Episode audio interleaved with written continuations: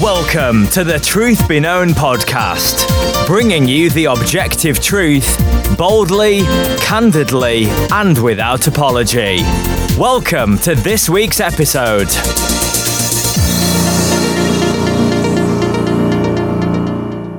Well, guys, welcome back. I'm Nathaniel Jolly. And I am Eki Tepsapornchai. And uh, it's good to see you again, brother. And uh, I feel like I hadn't seen you in, it's been weeks, but it's only just been one week. well, we, we did our first episode last week after a few weeks of not doing any episodes. Um, so we were kind of getting back into the rhythm again. Yeah. Uh, and that was, of course, as a result of having come back from the G3 conference, which, by the way, we put up a little uh, question box at the G3 conference got a lot of folks uh, who submitted questions, but there's one that before we start our episode today, I thought it would be good to to review, um, and that's this question: Why is Eki such a troublemaker on Twitter? Signed, our friend Josh Humphreys. Oh, and and if you follow Josh Humphreys, which I, I recommend that you do, um, he he puts up a whole series of uh, pretty spicy memes out there that I think actually raised uh, caused more trouble than I do. But uh, you know, that's another that's another discussion for another day. But Josh is a good guy. He he um he came to G three and he promised to buy a book for the first person that he greeted that he knew on Twitter, and I ended up being that first person. So he he got me a, a nice book. It was basically the um, the the abridged version of the biblical theology book from MacArthur and Mayhue. Um, so so I, I, much appreciate that. But uh, yeah, Josh. Um, it, takes it takes a troublemaker to know a troublemaker, and uh, you're you're up there as well. Oh, that's fun. Good. Yeah, I agree. Uh, Josh has a, a, good account and um, he posts some funny stuff up there. It, it, you know, in Twitter is a world of. Uh, this is a bit of a rabbit trail, but just briefly, Twitter is a world where you get just so much insanity um, you can easily yeah. get sucked into that. You can get sucked into really just uh, hateful rhetoric, w- which we see really sort of just this yeah. angry, mean, hateful rhetoric. Um, and and then you get guys who I think like Josh who tries to throw in a little bit of levity, right, uh, with the yes. use of means and other things, and um, so it's good if we're not too serious all the time. Um, and and I know that's something that I struggle with. I mean, my my general demeanor is just more of a serious nature, but it's good to laugh, and so I'm thankful yeah. for guys like that who. Uh, um, yeah, put those things up there and kind of give us a break from all the craziness. So, but um, but speaking about a break from craziness, um, interesting topic today. Want to talk about the role and function of the pastor. Um, and I think what will make this podcast a little bit unique is uh, this is not geared towards necessarily other pastors or those who yeah. want to go into the pastorate. Really, we want to talk about it from the angle of why um, the, the everyday church going believer should know what the role of a pastor is and how it affects them and their walk uh, and their understanding of Christianity because it really does affect. And I know you've seen this, I've seen it even just this week, where a lack of understanding of the pastor's role had a negative impact on the Christian themselves mm-hmm. because they function, we all function out of um, our theological understandings, right? And if you have poor doctrinal views, yeah. uh, then your life is going to be affected in those areas. And this is one of those areas. So, just for instance, one that probably every pastor has been exposed to, um, and probably one that at some stage most believers have thought is that well, it's the pastor's role to do all the ministry. That's his job. I just come sit under the teaching. The, the pastor's the one who's supposed to do all the ministry work, right? Yeah, that's a, uh, that, that's a really good point, and I think every pastor who has served for any amount of time has come across this and uh, may continue to have to um, kind of um, struggle against the, this kind of expectation.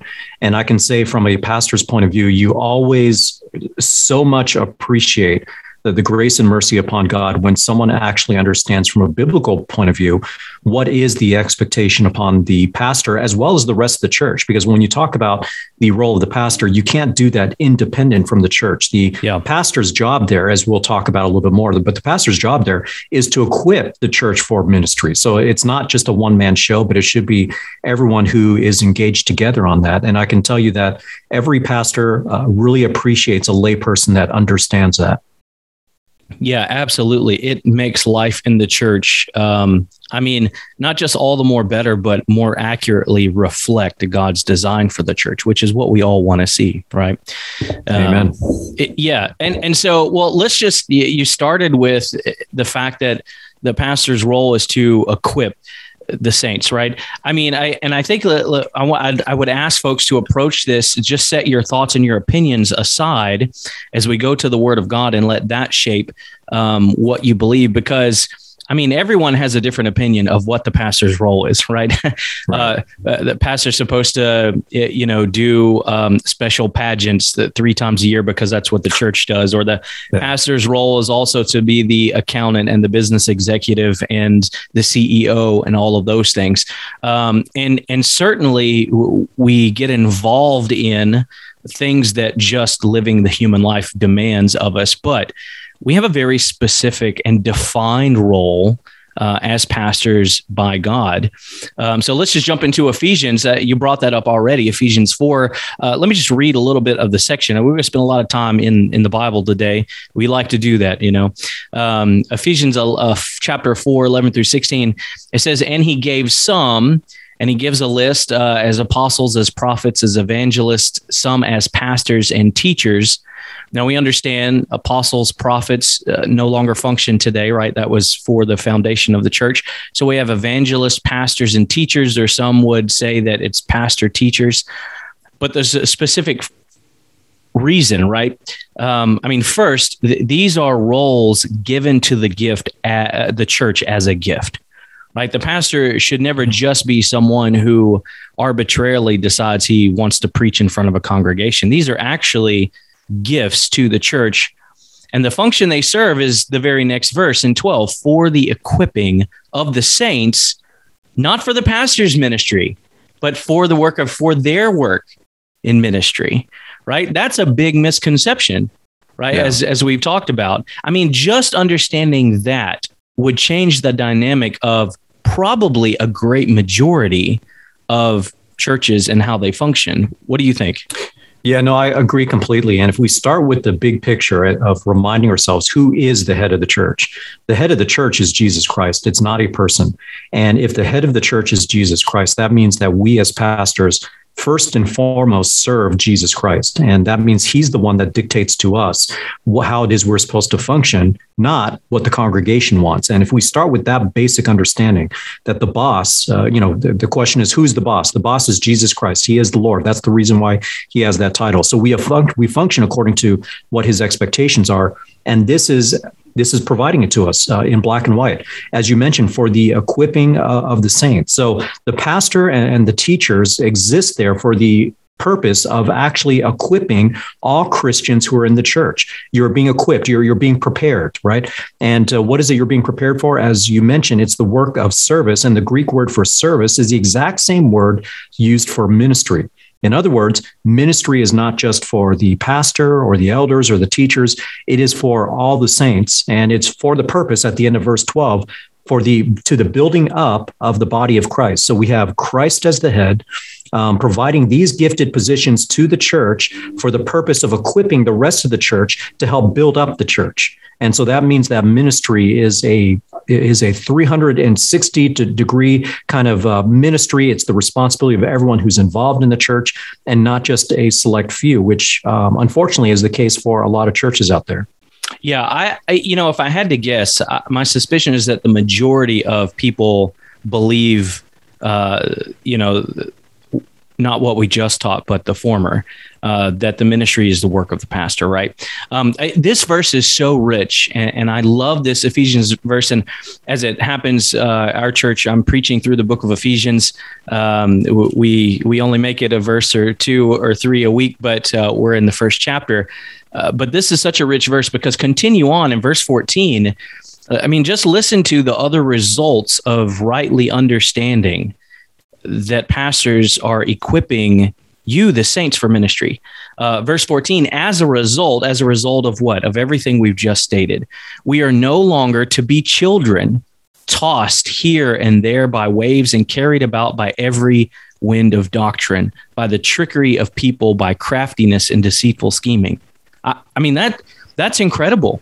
Um, that's huge. You know, so rightly understanding the role of the pastor so that as a believer, you understand your function in the body of Christ ultimately produces a steadfastness in your faith that yeah. keeps you from being snared by false doctrine, by false teachers. Um, I mean, this is kind of the very thing that uh, the book of Jude alludes to when he talks about building yourself up in your faith. You know, understanding this would certainly contribute to uh, and produce that kind of thing. Powerful verse. Yeah, and I, I, would say what's being described there is discernment, right? I mean, we don't see the word discern, but you are growing in your discernment. And there's even a verse um, in the Old Testament in Jeremiah chapter 3, verses 12. And remember that Jeremiah was the last prophet in Judah uh, leading into the exile. And so if the if that was the final stage of exile, you understand just from context that that was a period where God's judgment had reached the point of kicking them out of the promised land because of continued disobedience. So Jeremiah, that that's it's no surprise when you find out that Jeremiah had ministered for close to 50 years and saw no repentance. But in Jeremiah chapter 3 verse 12, um, the Lord looks towards the future and says, "I will give you shepherds after my own heart who will feed you on knowledge and understanding. And, and later on, he, he goes on to say that uh, in, in chapter 10, verse 21 For the shepherds have become stupid and have not sought the Lord.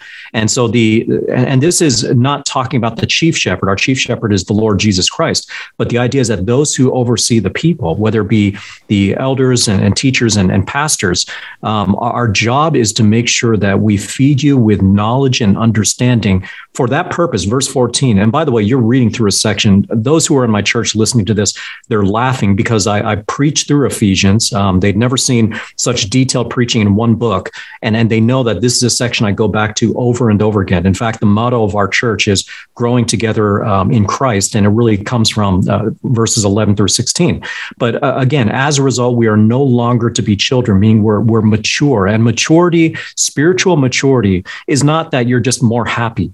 You know, it's not that uh, you're you're just more comfortable, you know, or that you're more of a loving person. I mean, those those those things are involved there, but primarily where Paul goes when when he says you're no longer be children is that your discernment, your your ability to discern now is so strong that you're not tossed here and there by waves and carried about by every wind of doctrine, by the trickery of men, by craftiness and deceitful scheming. That means when you Eh, whether you're on social media and you're reading what something someone is posting about the Christian faith, or whether you're listening to some pastor, or whether you're listening to your own pastor, you have the ability to listen and, and to be able to discern whether it's truly God's word or whether it's really just kind of the motivations or feelings or, or desires of the world. That that's the whole idea of that verse 14. Yeah, and uh, I mean, and you just spoke to it, you know, already. Verse fifteen again. Uh, one of the results we are to grow up in all aspects into Him who is the head, that is Christ, right? And and so uh, all you know, when a church when a when a church functions well, um, when believers understand that it's not just the pastor's role to do all the ministry, um, that they have their own ministry that they're called to, their own works of service, their own good acts that God's prepared them for. And the pastor's role is to equip them to do that. Um, you know, ultimately, the result is that they they grow up, right? We grow up, yeah. um, just as you mentioned. And so, yeah, beautiful pass uh, passage that I think you know should just be reiterated over and over again, especially you know, we are generally, I think the church in the West is very apathetic anyway. Um, you know, we kind of drag ourselves to go to church on Sunday mornings. Um, and, and even then, you know, it's not always with a right heart motive, um, with an expectation of worshiping God. Oftentimes it's out of duty. Um, and sometimes that's okay, right? We do the right thing out of yeah. a right sense of duty. We understand that. Um, but there's another apathy that is just well if i'm not hired by the church or i'm not an ordained minister then yeah. that's that's on them uh, i'll come i'll sit i'll listen i'll go home and i'll i'll watch the ball game and i'll be good uh, but that's just not the case right the whole right, reason right. pastors are given um, is to grow up uh, the body of Christ. Uh, yeah, and there's there's one more aspect there too. Uh, right at the start of verse 15. So I mean, instead of being children tossed here and there by basically false doctrine, verse 15 says we are to speak the truth in love. And uh, I, have got to point that out because a lot of times we tend to create this false dichotomy between truth and love. Mm. You know, as if um, to, to be loving is not to focus upon the truth, or to focus upon the truth is not to be loving. Well, the part of the pastor's job in terms of equipping the church for the work of ministry. The result is that they are no longer children. They are very discerning. And, and it says in verse 15, instead of being children, they are speaking the truth in love. And that that means a couple, at least a couple of ways that that, that gets applied in my mind one that we are constantly affirming truth to each other in love mm. um, but two also when there is false doctrine when there is false thinking um, we respond to it with truth in love and in fact in the greek um, the the word speaking is actually not even there. It's it's literally truthing. Uh, truth mm-hmm. is turned into yeah. a verb. It's it's truthing um, in love, and so the the two go hand in hand, and and that is the desire of of a good pastor. That that is the mark of a good pastor. That he wants that um, in the flock. Um, that they're becoming more discerning, and they end up speaking the truth in love, um, rather than just sharing sentimental stories that mm. seek to make them feel good, or rather than just trying to be seeker sensitive, where you're trying to make the church service service more entertaining or appealing to the world. Um, those are the marks of, of, a pastor who does not understand the, the, the mandate, the call from the Bible with regards to what his responsibility is. Well, I think you just hit on something uh, else that's really important uh, for the body of Christ to understand. Uh, we we think of you mentioned telling stories, and you know you think of the pastors who you know, stand in the pulpit and they make all these funny jokes and, you know, they're, they're all these stories. They use movie clips. Um, yeah, our role is to preach and teach truth. Um, it, it's not to preach and teach what others want us to, not what a deacon board wants us to, not what, uh, y- you know, the general consensus in the, in the body wants us to. Um, it, no one gets to say, well, we want you to preach about, uh, you know, this view or that view or this thing or that yeah. thing. Um, Politics, for instance. Yeah, yeah we yeah, exactly. We have a mandate to preach truth, which comes from God. Uh, I, I think understanding that is very helpful too. So, why isn't you know, if you're in a solidly biblical church, why isn't your pastor giving all these thoughts and opinions on just everything under the sun? Well, because God's mandate to us is that we preach and teach truth. Um, and then it's up to the individual to learn how to apply those things in their life situation. So I, I think that's a good point, especially um, you know, in coming from the South in the East Coast. And now we're in Alaska, but growing up in the Bible Belt, I can tell you that a lot of churches still kind of hold the view that the pastor teaches and preaches what they want him to. Um, yeah. And there are even deacon boards who would impose that on pastors. Saw that uh, in the South, but that's just not how it works, right? It's not how God's ordained uh, uh our job to be. So that, yeah, and, and, and and especially in this uh, political, this hot political climate that we're in right now, um, a lot of people want us to preach politics. Now, the, um, the, the one who is going to uh, oppose that statement will point out that hey, even saying that Jesus Christ is Lord is a political statement. And that's true. If you're saying that Jesus Christ is Lord over all, you're saying that the ultimate authority is Jesus Christ. We we have no choice but to make political statements when we start to talk about things like Romans 13, like we did a week ago, and talk about some of those limitations and whatnot. But there's a difference between talking about biblical politics versus talking about worldly politics. Um, we are to preach the Bible, and if there are political statements that are being made from the Bible, then we preach those political statements. Um, we do not get sucked into into secular politics, which may not support biblical politics.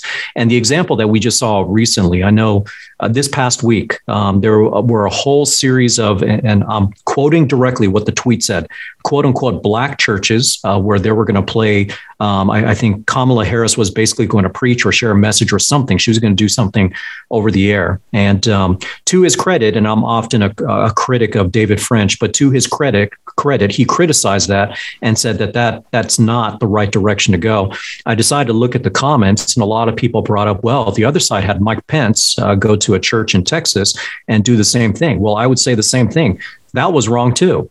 Um, and I don't care which party it is. Um, the, the church is not here in order for politicians to come and do their politicking, yeah. right? Um, yeah. the, the, church is here in order to pro- proclaim the word of God. Now, if those people are coming and, and they're coming as a guest preacher and they're actually preaching the word of God, that's a whole different matter. But you're not going to get that from Kamala Harris, and plus, you shouldn't have a woman teaching the congregation anyway. And um, and and even from Mike Pence, you're not necessarily going to get that. So, um, so we recognize that there is a difference between politics that is actually in the Bible versus um, the, the worldly realm of politics, which um, it can be helpful to talk about outside, yeah. but that's not the pastor's role to to just talk about um, secular politics. Yeah, and uh, you know, on the other side, uh, you know, people often will shy away from uh, churches that they perceive politics to be preached and in reality it's issues of biblical ethics or biblical yeah. morals. Homosexuality. Abortion. Yeah. Or, or abortion. Sexuality abortion. Yep that's right. You know for that's instance right. i mean I, we actually had uh, someone in our community who asked my wife if i preach politics from the pulpit.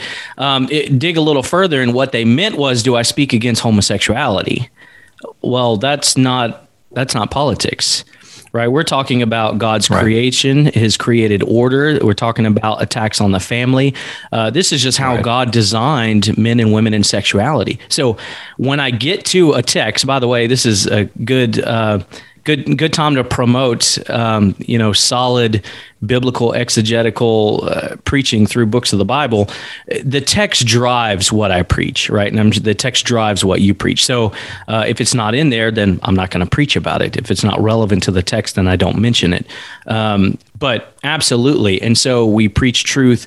We don't preach worldly politics. Um, I, I agree with you. I despise. In, in fact, I actually think it's blasphemous to bring someone in, put them behind a pulpit on Sunday morning, and they do yeah. anything other than open the Word of God and exegete that Word for the people, um, regardless of what side you're on, right? Um, yeah, I um, agree. Yeah. yeah. and and we ought to, yeah. And so when people balk at, um, you know, bringing in Republican speakers uh, and they make those comments, I'm in full agreement with them. Um, and then when we see the thing like Kamala Harris, my view is exactly the same. Yeah, uh, yeah. Right. That's one of those areas where, you know, the preacher has a specific reason uh, to be there. Um, and yeah, so w- we can beat a bit dead, dead horse there. But uh, let, let me move on to um, to Titus. Right, we'll hit all these verses that go through the pastoral epistles. Um, I, I, mean, Titus sort of re-emphasized what we've already talked about. Uh, you get the qualifications of a pastor. Boy, this is also super important, especially if you've ever been a part of a pastoral search committee um, yeah. or you're voting on a pastor. Whether you think you should be voting or not is a different topic for another day. But um, just listen, you know, the qualification uh, so this is Titus 1 5 through 9. For this reason, I left you in Crete. This is the Apostle Paul uh, writing to Titus, that you would set in order what remains and appoint elders in every city as I directed you. So it was Titus's job, an elder, to appoint other elders. Namely, if any man is beyond reproach, the husband of one wife, a one woman man, having children who believe, that's if he has children, not accused of indecent behavior or rebellion. The oh, for the overseer must be beyond report, reproach as God's steward, not self-willed, not quick-tempered, not overindulging in wine, not a bully, not greedy for money, but hospitable, loving what is good, self-controlled, righteous, holy, disciplined holding firmly the faithful word which is in accordance with the teaching. Well, here we go. Why all of that? So that he will be able to both exhort in sound doctrine and to refute those who contradict it. Mm. Yeah, that's important, and that that really um, that summarizes a lot of what we said. Um, that the the pastor needs to know the scriptures, and and this um, brings up um, a, a, kind of a related point that you know, we often think of people often think of theologians as these academics that only exist in seminaries or universities or whatnot. Well, I, I love what R.C. Sproul once said everyone's a theologian. It's just a matter of whether you're a good one or not. And that should be, uh, in terms of being a dedicated theologian, that should absolutely be true for your pastor. Um, he must be someone who is devoted to the Word of God, studying the Word of God, continuing to dig deeper into the Word of God, and, and wanting to not only just be able to teach you guys, but in the process, he's edifying himself so that he can make sure that he is continuing to walk according to the way that the Scriptures called him to. But here, I love that so that he will be able to both to exhort in sound doctrine. The Exhort is is um, strong encouragement, commandment, uh, calling the church to obey. This falls right in line with the Great Commission, right? I mean, when Jesus Christ said, Go and make all disciples, that starts by baptizing, but it continues by teaching them to observe all that I commanded yeah. you. And one of the things I love about the epistles, we we talk about how we have the gospels, that the gospels provide us with the ministry of Jesus Christ, his his many words and, and discourses that he shares there. And, and there are a lot of teachings from Jesus Christ that when you read it, they're not always easy to understand right away what, what he's referring to. Well, one of the benefits that we have is that the teachings of Jesus Christ are applied in the in the epistles. So if you want to know how the teachings of Jesus Christ, uh, how, it's applied to us as believers, read the epistles. And in this case, we have uh, Paul writing to Titus. This is one of the pastoral epistles. And this is a, a special one because Paul is addressing another elder in terms of how to establish other elders. And so this is right from Paul's heart that those elders need to be able to exhort in sound doctrine. That means your pastor must be devoted to the word and preaching sound doctrine, calling for the church mm-hmm. to follow sound doctrine. But that also means to refute those who contradict. And there's a lot of people that they get a little bit of a burr in their saddle um, when pastors start to speak out against false doctrine or start to name names of people who are contradicting um, sound doctrine. But that is his job. And especially, you know, and I, look, I'm not in the pulpit and making a list of all these false teachers and just burning them up every single week in front of the congregation. But for certain teachers that I think may have uh, an influence. And some of them have a huge influence in the bookstores, TV ministries. Um, Joel Osteen's an easy name. Steve Furtick is another one. Um, but but those kinds of guys, I have no problems bringing them up, bringing them up and saying, look, what they're teaching is false um, because your sheep, if they don't, sometimes if they're exposed to the temptation of following those false teachers and you don't name them by name, they may not even realize that those are people that they should be staying away from. And the pastor his job is to protect the sheep from the wolves. And so yeah. that's all encapsulated right here exhort in sound doctrine and to refute those who contradict.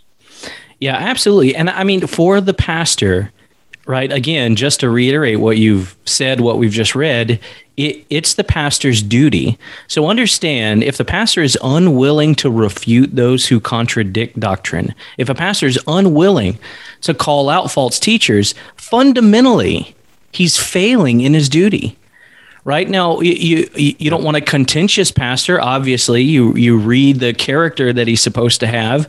Um, you don't want an angry you know pastor that every hmm. week he's just shouting from the pulpit you know uh, damning every heretic that he can name over and over and over again but um, at, fundamentally that's a part of the pastor's job is to refute sound doctrine for the sake of the flock right? Um, yeah. and, and he's he's he's being he's being an example to the flock too right? And and so it goes back to what ephesians says speaking the truth in love he is to be an example of one who speaks the truth in love. Um, so, uh, just his conduct from from the pulpit should be an example yeah. um, to the church on on what that looks like. And I think this is another good place um, to you look at this passage. Okay, you're if you're you're not a pastor, um, you have no intentions of being, uh, you know, an elder, but look at this, and this could help a lot of folks in the church I think, get a better grasp on what they would like to see the pastor doing biblically. Uh, you know, just ask. I mean, the pastor's supposed to be hospitable, loving what is good. Um, how's he going to know what's good if he spends all of his time doing things other than in the Word? Yeah. Um, right? How do any of us know what's good or what's bad other than that we know Scripture? Self controlled, righteous, holy. I, I, mean, holiness, you're talking about sanctification while we're here, right? There are two aspects yeah. of being holy. Uh, one is God's work alone. We're made holy in Christ, perfect, complete. Right. Uh, but obviously, we don't realize that in full here. And so there's the sanctification process. Well, y- y- you don't walk in greater holiness here other than being submitted to the word of God.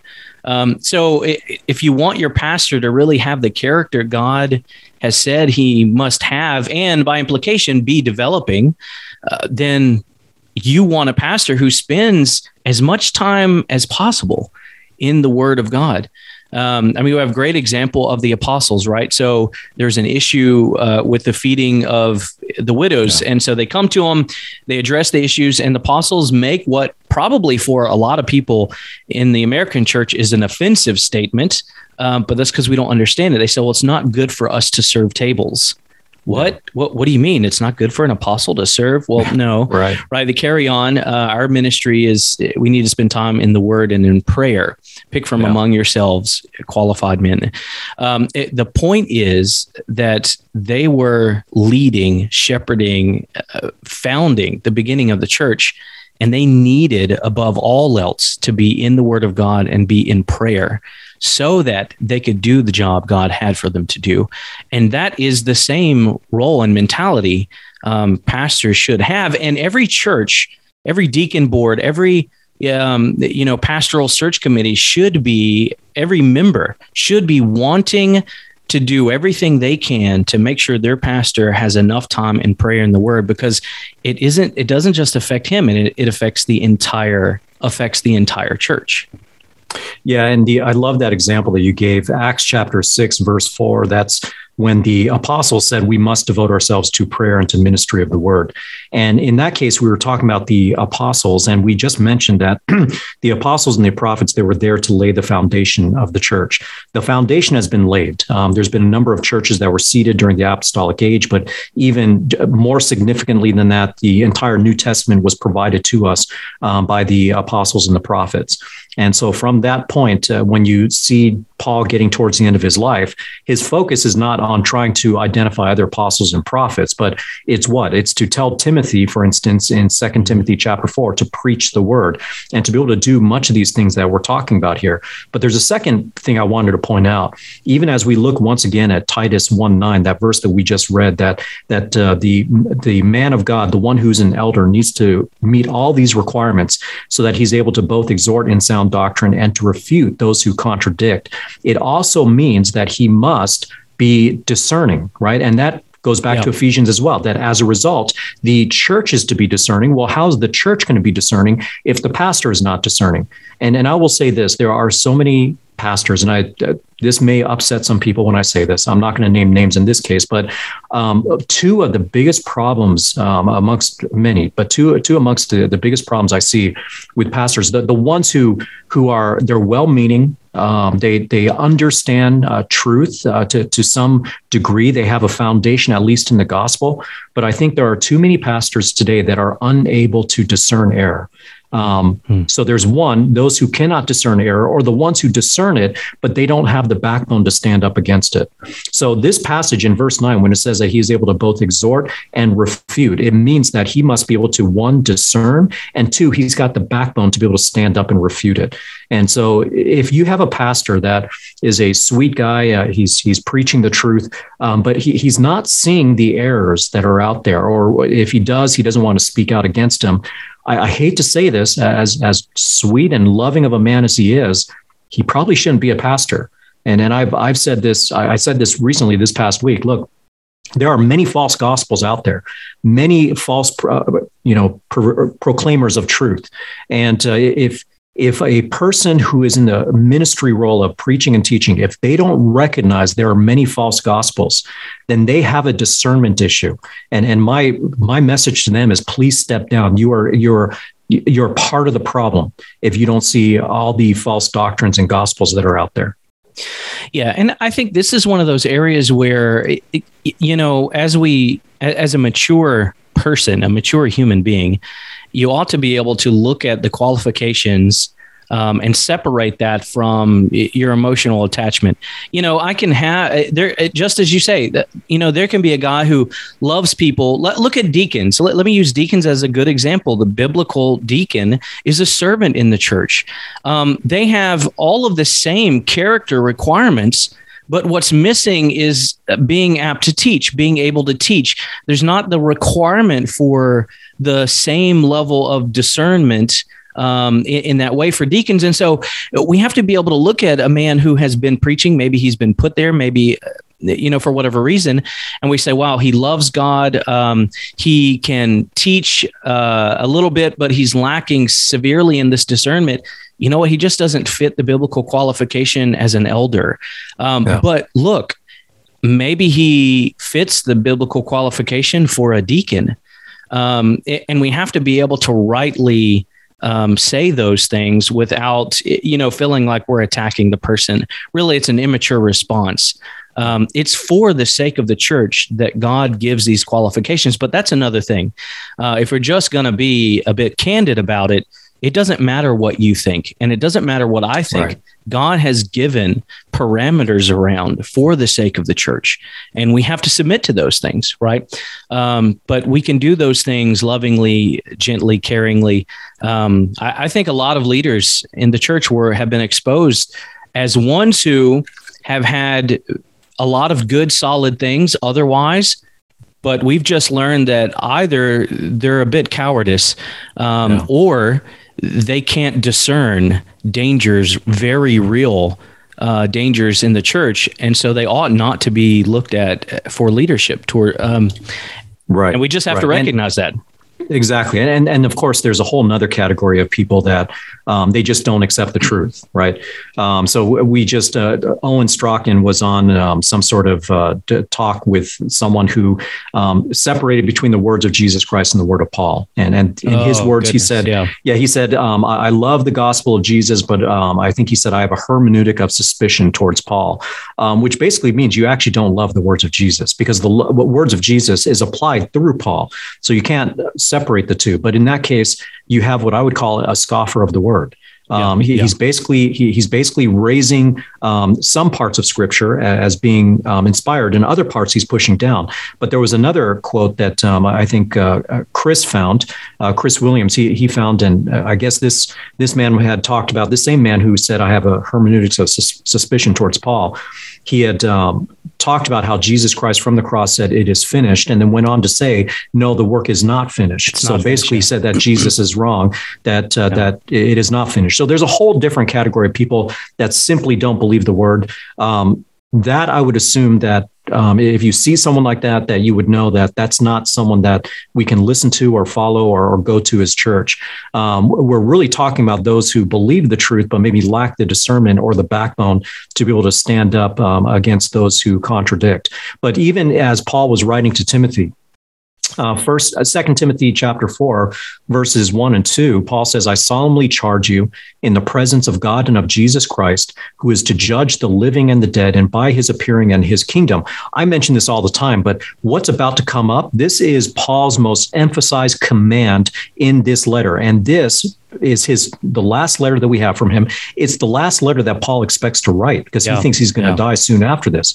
So he, he says all these things leading up to the commandment in verse two, which is to preach the word. It says, "Be ready in season and out of season." And then look what he says: reprove, rebuke, exhort with great patience and instruction. So the man who is called to preach, to, to pastor, to, to oversee, when, when he is to teach, he is to be able to do all these things reprove, rebuke, exhort, but to do so with great patience along with instruction. And, and that's again, it's not just anyone that can just step into the up into that position and do it. Um, that has to be someone who has been gifted by God to be able to handle those responsibilities. Yeah, absolutely. The the role of a pastor is not to be a nice guy right? And so if that's why someone is a pastor because they're just the nicest guy in the church, well, then you you fall utterly short of the qualifications if that's the reason. You know, talking about having a bit of a backbone. Uh, let me let's just continue in this part of Titus because I mean here's the apostle Paul, right, who is speaking to Titus. Uh, assured, most assuredly, we understand Titus is learning, picking up Paul's example, obeying his commands. But just, just continue on listening. Verse 10. So we just read uh, previously, so that he will be able to both exhort in sound doctrine and to refute those who contradict it. So continuing in verse 10, it says, tells us the reason why, and or rather whom he's refuting. For there will be many rebellious people, empty talkers and deceivers. I mean, the language Paul uses here is quite a bit stronger in the Greek than in our English, which is common. Uh, these aren't nice, fluffy words he's using, using, right? Empty talkers and deceivers, especially those of the circumcision, who must be silenced. Why? because they are upsetting whole families, teaching things they should not teach for the sake of dishonest gain. Um, and he goes on to make another hard statement. One of them, a prophet of their own, said, Cretans are always liars, evil beasts, lazy gluttons. This testimony is true. For this reason, reprimand them severely with a purpose, so that they may be sound in the faith right? I, I mean, and so you just cannot have a shepherd who's afraid to do this. Um, if he is, he may be very well suited for other things in the church, but not as a shepherd in the church. Yeah, and and um, Paul, we have to understand that Paul did not mix words. Uh, I mean, that statement that you just read, Cretans are always liars, evil beasts, lazy gluttons, and he says this testimony is true he would have been canceled today um, by today's standards, right? Oh I mean, yeah, absolutely. He would have been absolutely canceled. But but that's not to say that Paul was um, was um, insensitive and reckless with his words. Um, obviously, we wouldn't say that he's insensitive or reckless here because this is the word of God. Um, God, uh, by the Holy Spirit, um, moved through him in order to provide us these words. And yet, we do see Paul's personality in that. But when we look at um, Ephesians chapter 20, when he's addressing the Ephesian elders, he, he tells them that uh, day and night for three years, I never ceased to admonish you yeah. with tears. And so you see the heart of Paul in that as well, that even though um, he can cut it real straight when he's calling out false doctrine. I think of Galatians 1 he, when he says, If anyone gives you a false gospel, anything other than what we have proclaimed, he is to be anathema, he is to be accursed, right?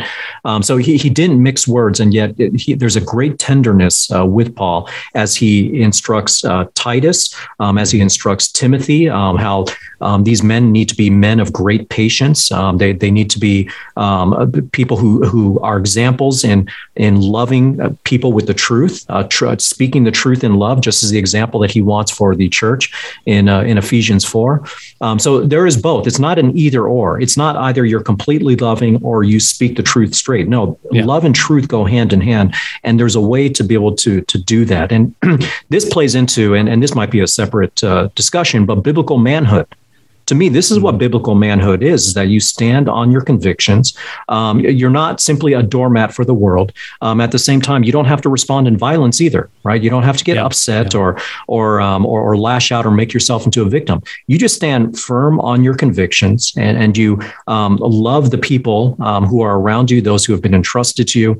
Um, and, and that's, again, that's what you're looking for in a pastor. It's not someone who's just a doormat to the world and, and, uh, and, and so weak that, that that he's not able to stand upon his convictions. And you, you also don't want someone who's pugnacious or belligerent yeah. or always seeking to to fight with everyone that um, that that's in the world or or everyone that may disagree with him. Yeah, which is why it's so important to know what the qualifications are, right? Because yeah. you, you have those things in there, not quick tempered, not you know, greedy, hospitable, uh, self controlled. Right. Uh, but it's interesting because even in this verse in Titus, you see the whole purpose of um, I, I mean, one, he's just very simply making truth statements, right? If you're a liar, you're a liar. It's not unkind to say that. Uh, if you don't want to be called a liar, then don't lie. Um, but but the whole point is, uh, which you're making, it, he it, we see in the statement, right? So that they may be sound in faith. I mean, this is the whole point. Not so, not for condemnation, not for ridicule, not for. I mean, his entire motivation is to point towards truth, the truth of the faith, for the body to be sound in faith and for others to come to repentance, right? I mean, we see, uh, for instance, when he turned over, uh, who was it, Hymenaeus and, um, oh, who was the other? I forget now. Um, I think Alexander. Um, Alexander and Hymenaeus, right? Yeah. He turned them over to Satan. Why? I mean, he, he tells the motivation. It wasn't just to call their names out. It was so that they would learn not to blaspheme. Yeah. Um, and, and, so we see a redemptive motivation in all of these things. Uh, but nonetheless, it's part of the function of the pastor to be able to do this. Now, eh, why? And we've talked uh, we've talked about it, you know, over and over again, and we'll talk about it again. Let's just go to Acts twenty. Um, I mean, this is again why we do this. It's part of the function. Um, it says, And now behold, I know that all of you among whom I went about preaching the kingdom will no longer see my face. Therefore, I testify to you this day that I am innocent of the blood of all people, for I did not shrink from declaring to you the whole purpose of God. Mm. Be on guard for yourselves and for all the flock. That's a powerful statement, among which the Holy Spirit has made you overseers mm. to shepherd the church of God, which he purchased with his own blood. I mean, that's like six weeks of sermons just yeah, in verse right. 28. Be on guard for yourselves and all the flock. Pastors are guards over the church. Right. This yes. is why we call out false teaching. This is why we refute and we reprimand um, and we do so partially out of fear because the one who has put the pastor in place, the right pastor, is the Holy Spirit. It's the Holy Spirit yes. that has made you overseers. And so there ought to be a right reverential fear of God in every pastor. Right. Yeah, yeah, and and that um, I had quoted uh, Jeremiah three earlier, but it's uh, good to bring it up again. Chapter three, verse twelve where the Lord says, I will give you shepherds after my own heart who yeah. will feed you on knowledge and understanding. That's what was missing in the Old Testament, that the leaders who were supposed to shepherd, and by the way, um, in the Greek, um, the same word for shepherd is the same word as pastor. Um, so, so the two words in the Greek are, are the same. And uh, it brings to mind Psalm 23 um, The Lord is my shepherd, um, I shall not want. Um, that's from the words of David. And uh, goes on to talk about how the shepherd meets all of his needs. And that's that's the, the, the role of the pastor from a spiritual sense to make sure that he is overseeing and, and taking care of the, the, the flock. But yeah, that goes back to an Old Testament promise that God would raise up um, true shepherds um, who would really pastor the flock. And, and I do love that verse that you just quoted because it talks about, it mentions both the word overseer and shepherd. Mm-hmm. Um, that yeah. these are the overseers, and these overseers are the ones who are to shepherd uh, the flock. And, and this is um, obviously um, a, a, very involved uh, process, it's an involved task. Um, and yet, as we saw earlier in the book of Acts, it's dedicated to prayer and to the ministry of the word. So at the same time, we, we still um, remind you that the pastor is not called to do each and every single ministry across the entire church. In our church, we've got uh, meal ministries. Um, we recently had someone who had to uh, travel between here and San Diego, which is two hours away, um, round trip every day to uh, receive um, radiation treatment. And we had someone that was driving her there and back um, every single day from our church. Those are ways that that you minister to people, visiting people who are sick, visiting people who are um, who are shut-ins and, and can't uh, leave their home. You know, those are all important duties, um, but th- those are all duties that the church is called to rally around. Uh, the deacons are called to to help support, and and the all involved purpose of the pastor um, really just centers upon prayer and the ministry of the word and after G3, we heard a message from um, Paul Washer, um, who mm. actually oh, yeah. really hit this point home, um, saying that um, this is prayer is one of those um, aspects of ministry um, that uh, that that most uh, pastors probably overlook and and also churches don't do them a service by expecting the pastor to do everything at the expense of prayer because prayer is the is the power behind everything right yeah, absolutely. I th- there's so much in this passage, and uh, and let's continue on because it it it gives a even fuller picture, right? Um, it, he goes on to say uh, to shepherd the church, which he has purchased with his own blood. I, I mean, so uh, uh this is one of the reasons pastors are um, ferociously good. Pastors are ferociously protective because it's not just that we're caring for anything, uh, any common thing right? I mean, one, we have to give an answer to God, right, for the souls of the people we're shepherding. But two, the the church was purchased with the highest price that could ever be paid, the blood of Christ. Yeah. Um, and, and, so its value is insurmountable. Uh, you, you can't put a price on the people in the church. Um, right. And so I think when uh, guys in the church start to understand um, how pastors, what, you know, what their character is supposed to be, what their expectation is from God, what their commands are from God, and um, understand how, uh, just how precious the body of Christ is. Um, it's helpful. He goes on to say that I know, I being Paul, right? I know after my departure, savage wolves will come in among you. Now, let me just stop there. If you're listening, you're not a pastor, you attend church faithfully every Sunday. Do you want a pastor who, when he sees the wolf, cowers in fear mm. or or runs away? Mm. Um, no, no, nobody wants that. And if you if you've ever grown up around livestock or you know any livestock farmers, um, you have even a probably a more vivid picture. But you know, just th- as we're talking about this now, I'm thinking, uh, you know, maybe a couple weeks ago.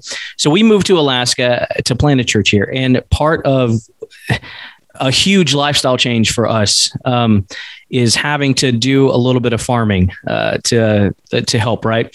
So my grandfather was a goat farmer. I grew up every summer on the farm. I just never thought I'd be doing it. I'd like a shirt and tie. Um, but uh, a couple weeks ago, you know, my wife and I were laying in bed late at night and talking and whatever, and I, we I hear this growl outside, and I realize something is at my livestock pen. Um, it, it, there's no thought, instant action. I throw on some clothes, run downstairs, grab my shotgun, grab my sidearm, and I'm outside. It's dark, and whatever it is attacking my livestock is going to get shot. Um, I it, it, doesn't matter. We have wolves, we have coyotes, we have bears here, uh, we have badgers, we have weasels, we have everything you think of. We also have pet dogs that run loose. Well, here's the deal I don't care if it's my neighbor's pet dog. I'm not going to stop to look and see what's attacking right. the animals I'm caring for. I'm going to protect them. Um, that response is and, and it's nothing on me. Everyone who has livestock does the same thing right? It's just what you do. But this is the imagery of a true pastor. A wolf comes into the church and he's ready for battle he's ready to protect life and limb. He's ready to guard yeah. the spiritual health of the people. Um, and so i think i can't remember who said this now but you see this quote around it might have been spurgeon. Every pastor has two uh, responses one for the sheep, which is loving and kind, and one that's brutal and with force or something to that effect towards the wolves right? Um, i butchered that saying but um, but this is the imagery here because savage wolves will come in among you not sparing the flock. And from among your own selves men will arise seeking perverse things to draw away the disciples after them. Therefore so because of all of this be on alert. So the pastor's a constant watchman Remember that night and day for a period of three years, I did not cease to admonish you. Now, this is, you know, after we're told, you know, we're told to exhort in sound doctrine, we're told to rebuke, uh, to uh, reprimand, to uh, refute, to encourage, exhort. And then it comes down to this, and this is why you need men of courage in the pulpit, because when wolves come in to attack you, you need a man who's going to stand up, even at risk of his own self um, you know, th- this is what you've got to have. So if you want a man like this, you've got to have a man who is deep in the Word of God and in prayer, uh, because that's the yeah. only way you develop this character. But this is the role of a pastor. Right. Yeah. Deep, um, deep in prayer, deep in the Word of God. Um, also strong on His convictions, and um, and and and fearing God more more than men. You know what I see in this passage you just read. This is a powerful passage um, after my departure, savage wolves, and and it, wolves don't come as wolves. They often come disguised in sheep's clothing, right? Because it says it will come in among you. I, I, mean, the idea is that the, the wolves are not going to come and announce themselves as wolves. They're, they're going to come in and, and they're going to look like a part of the flock. It's um, Second Corinthians, and I want to say it's um, chapter uh, 11 that uh, talks about how Satan disguises himself as an angel of light and um, his servants disguises himself as servants of righteousness. So they're going to look like us. And, and it's not just people coming in among the flock that look like us, but he even says that even from among your own selves, men will arise speaking perverse things. He is saying that even from yourselves, and, and you know what, Paul, you know that Paul, when he sees someone who is false, he's going to call them out. But Paul even realizes that sometimes you just don't know until it happens, mm-hmm. you know, until they start to make their false beliefs known or, or until um, the, the ways that they're disobeying becomes public. You know, that's why excommunication, the whole process of excommunication exists. But he's saying even from amongst your own selves, they're going to arise. And when they do arise, the idea is that you're going to be able to address it. You're going to speak out against it. You're going to stand firm rather than just allowing them, um, maybe out of association or, or fear of, of dividing the church. And, and this is where, by the way, division is good, right? Because if men arise who are speaking false things, if wolves come from within the flock, that's where you want to divide between the pure and the impure. And, and again, that comes back to discernment, that comes back to a man who's driven by his convictions, who fears God more than he fears men. And all this in order to protect the flock. Yeah, absolutely. And yeah, that's a. am reminded of Jude in that comment, right? Jude yeah. talks about those who have crept in unnoticed. Yes. Um, and, and so we exactly. have those very obvious uh, attacks. Often those come from without. And then, as you say, Jesus himself, right, is the one who said that there'll be wolves in sheep's clothing. And so we have that. And so we have this. But so these are you know the, the the roles of a pastor. And i think uh, again if folks understand okay actually we want a pastor who's willing to call out false teaching. We want a pastor who is uh, willing to call out false doctrine. We want a pastor who um, in the character right that god has said he must have is able to rightly discern the ways in which he does that. Um, you know sometimes we're more fierce than others uh, and and those are situational uh, calls, right? That that's where yeah. we need wisdom. Um, eh, you know, I mean, since I used my own illustration of shooting things that attack my livestock, um, uh, I mean, a, another good illustration is, um, eh, you know, when we first got here, we had a neighbor's small dog. Uh, don't know who it is because we live out in rural Alaska. That dog could have traveled for miles. Um, I don't know what he was. He's a small you know, bigger than an ankle biter, just under, um, just over the size an eagle could carry him off. But anyway, uh, you know, he was around our, our livestock. And, you know, I, I just, I, t- I took a slingshot and just pelted it in the backside.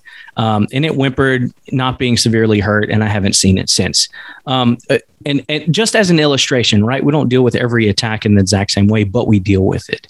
Uh, and, and that's really, I think, a, a good point that you made. Um, but this is the pastor's role. So it's not to be at the soup kitchen every week. It's not to be driving the uh, the pickup bus on Sunday. It's not to be involved in every ministry in the churches. In fact, really and truly, um, it's optimal if the pastor is solely focusing on the preaching and teaching of the word and the things that that involves. Uh, it involves doing some counseling. It, it involves doing some visits yeah. at times. Um, but he should be free to do those things for your sake, for the sake of the body of Christ. Um, right. Because if you're not in the word, you're not going to have discernment and you're not going to know when, not when the very obvious wolves come. Um, it, it's when those who Jude says has crept in unnoticed that you especially yeah. want a discerning pastor. Um, we've seen this a lot this last couple years, right? Although I think yeah. now most of us would say it's obvious and a no brainer. Um, yeah. But when things like critical race theory or intersectionality come in, you need a more discerning pastor, um, at least in the beginning, right? And it's not to say we catch everything all the time instantly, um, but you, but you need that. So let, us just move along. Um, I mean, there's so many verses that we could talk about, and I would just encourage, you know, guys to study the pastoral epistles, study what Scripture says the role of an elder, the role of a pastor, the role of an overseer, shepherd is meant to be for your own sake. Again, you know, if you approach this subject and you gain an understanding of the function of a pastor, one of the biggest ways I think that it impacts the life of the church is very simply what we've mentioned a lot is that now instead of you believing that it's the pastor's role to do all the ministry, you actually now understand that the pastor is equipping you to do the work of the ministry. I mean, if you look at Grace Community Church, which I, I think they're a great example. I'm a little, I'm a little biased, admittedly, but um, they have so many ministries. Well, why? Because their leadership, and because their leadership has taught well, not just the leadership, but then the congregants also understand and believe that they're the ones to be doing the ministry. And so someone comes and says, Hey, I, I want to, you know, I want to start a feeding ministry in this community. Grace Community Church leadership says, Praise God. Absolutely. Uh, we're here. We'll help equip you, train you, uh, but go do it. Go do it. Right. And they release them. And that's how ministries get started for the most part uh, at Grace Community Church because they understand that the body are the ones who are being prepared for ministry.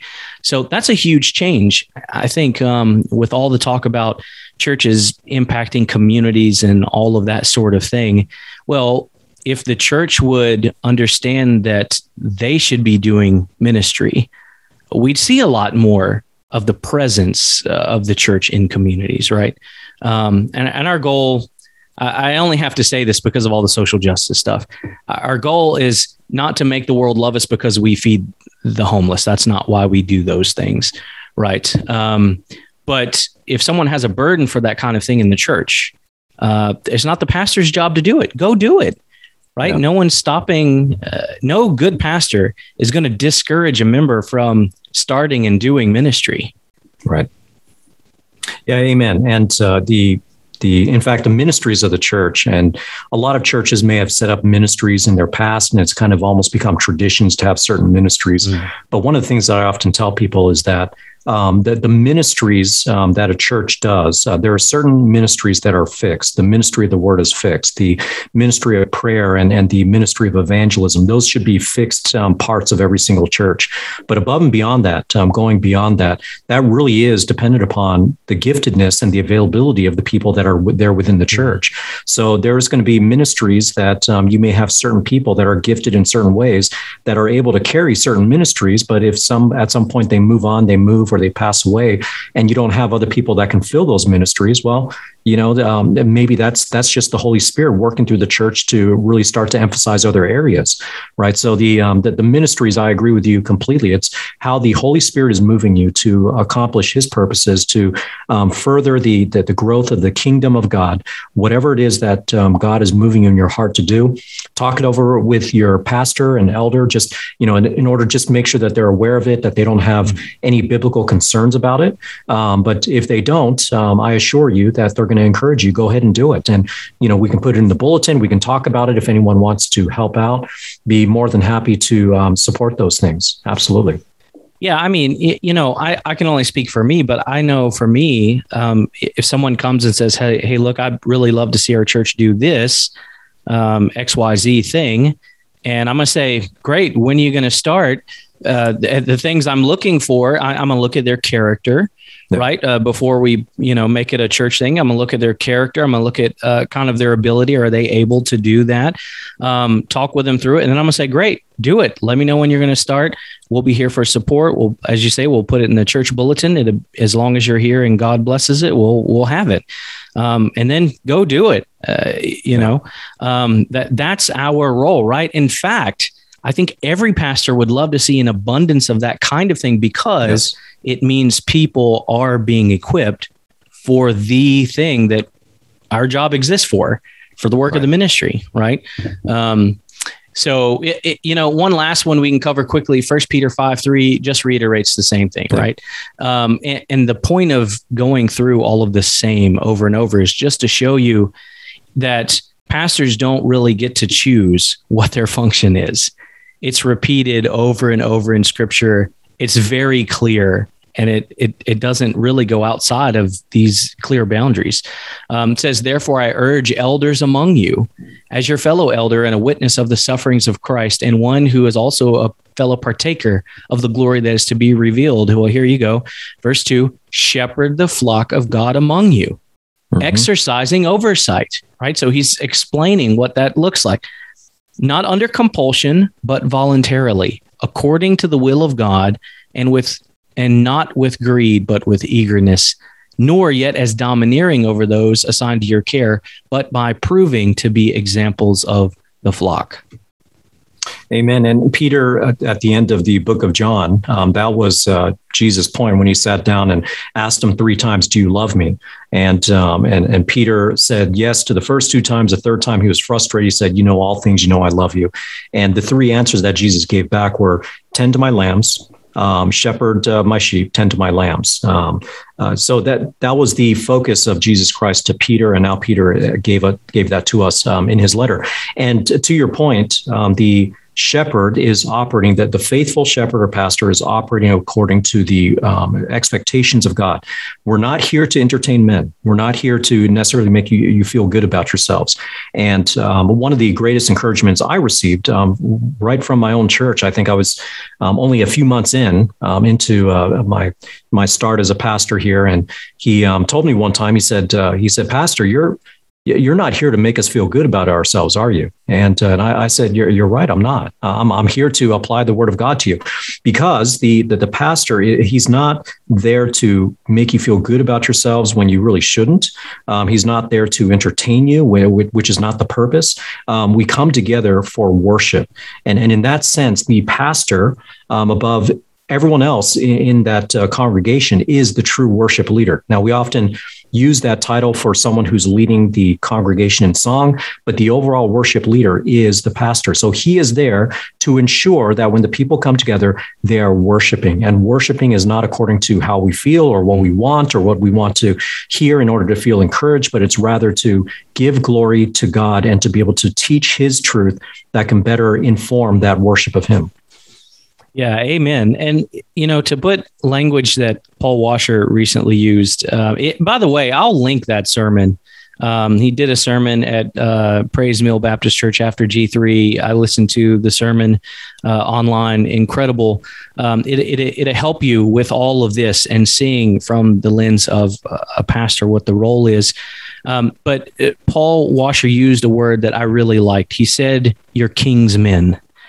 Um, mm-hmm. and, and you need to understand that is what a pastor is. He's the king's man, in that his orders come from the king. He reports to the king, nobody else. Um, and and that's who he's responsible to ultimately.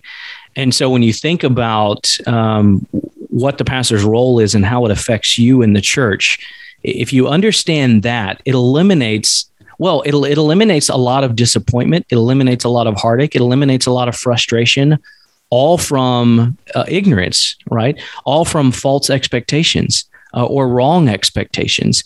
It just kind of helps, um, I, I think, foster such a greater health in the church because you're starting to have good ecclesiology, right? How the church and how the church works and functions. Uh, we've seen that we desperately need to recover healthy ecclesiology in the church over these last couple years. And so you start to understand why your church isn't involved in everything you want him to be, because he is in fact doing a greater work. Um, mm-hmm. he's caring for your soul. He's protecting uh, the church from false doctrine, from false teachers, from falling in areas uh, that he um, can can see you know approaching danger.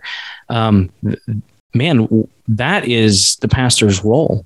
Um, and so your expectation of the pastor really uh, should be to hold him to these things right? So I, I i would love to see more people coming and saying you know pastor i'm just really concerned that you aren't spending enough time in prayer um, we, we've got you involved in all these ministries, and I'm looking at your calendar on the church calendar, and just when can you pray? Yeah. We need to take you off of some of this stuff. Man, what a difference that would make in a church, right? Amen. More Amen. of that, Amen. rather. yeah, that's the attitude we need to have. Yep, yep. So, Sorry, you cut out for a moment, so I didn't know if you'd stop. But yeah, um, amen to all of that. Um, that the more we know, the more we can work together and be effective. So, well, guys, I hope that this has been helpful to you. Um, uh, again, our whole point of doing this is to approach it from a little different angle, not for pastors as much as it is for you, so that you can grow in your health um, with an understanding going forward of really what your pastor's role is biblically, um, why he does the things he does if he's following scripture, and so that you can um, grow right in your own walk and life. Um, and get out there and and know that he's there to prepare you for the ministry. Um, and so talk with your pastor find out what that looks like. Um, and and get involved right? We're not we're called to good works. Uh, every every christian should have a life filled with the works god has for them. Um, and so i hope this has been helpful. Any last thoughts eki um, no, I, I, really enjoyed uh, going through this. This is uh, very important uh, for the church to be able to understand. And as you mentioned, especially those looking for pastors. And uh, the best place to go, as always, is to the Word of God and see what it says. That's how we run our church. Um, that's how we um, know who are the right men who are qualified for that position. Amen. Well, so until next time, let the truth be known. The Truth Be Known podcast is a theologically driven, gospel centered program serving the body of Christ by bringing biblical truth to bear on issues facing the church today. Subscribe to the Truth Be Known podcast by using the podcast app on your Apple or Android device, or listen online at strivingforeternity.org in the podcast section.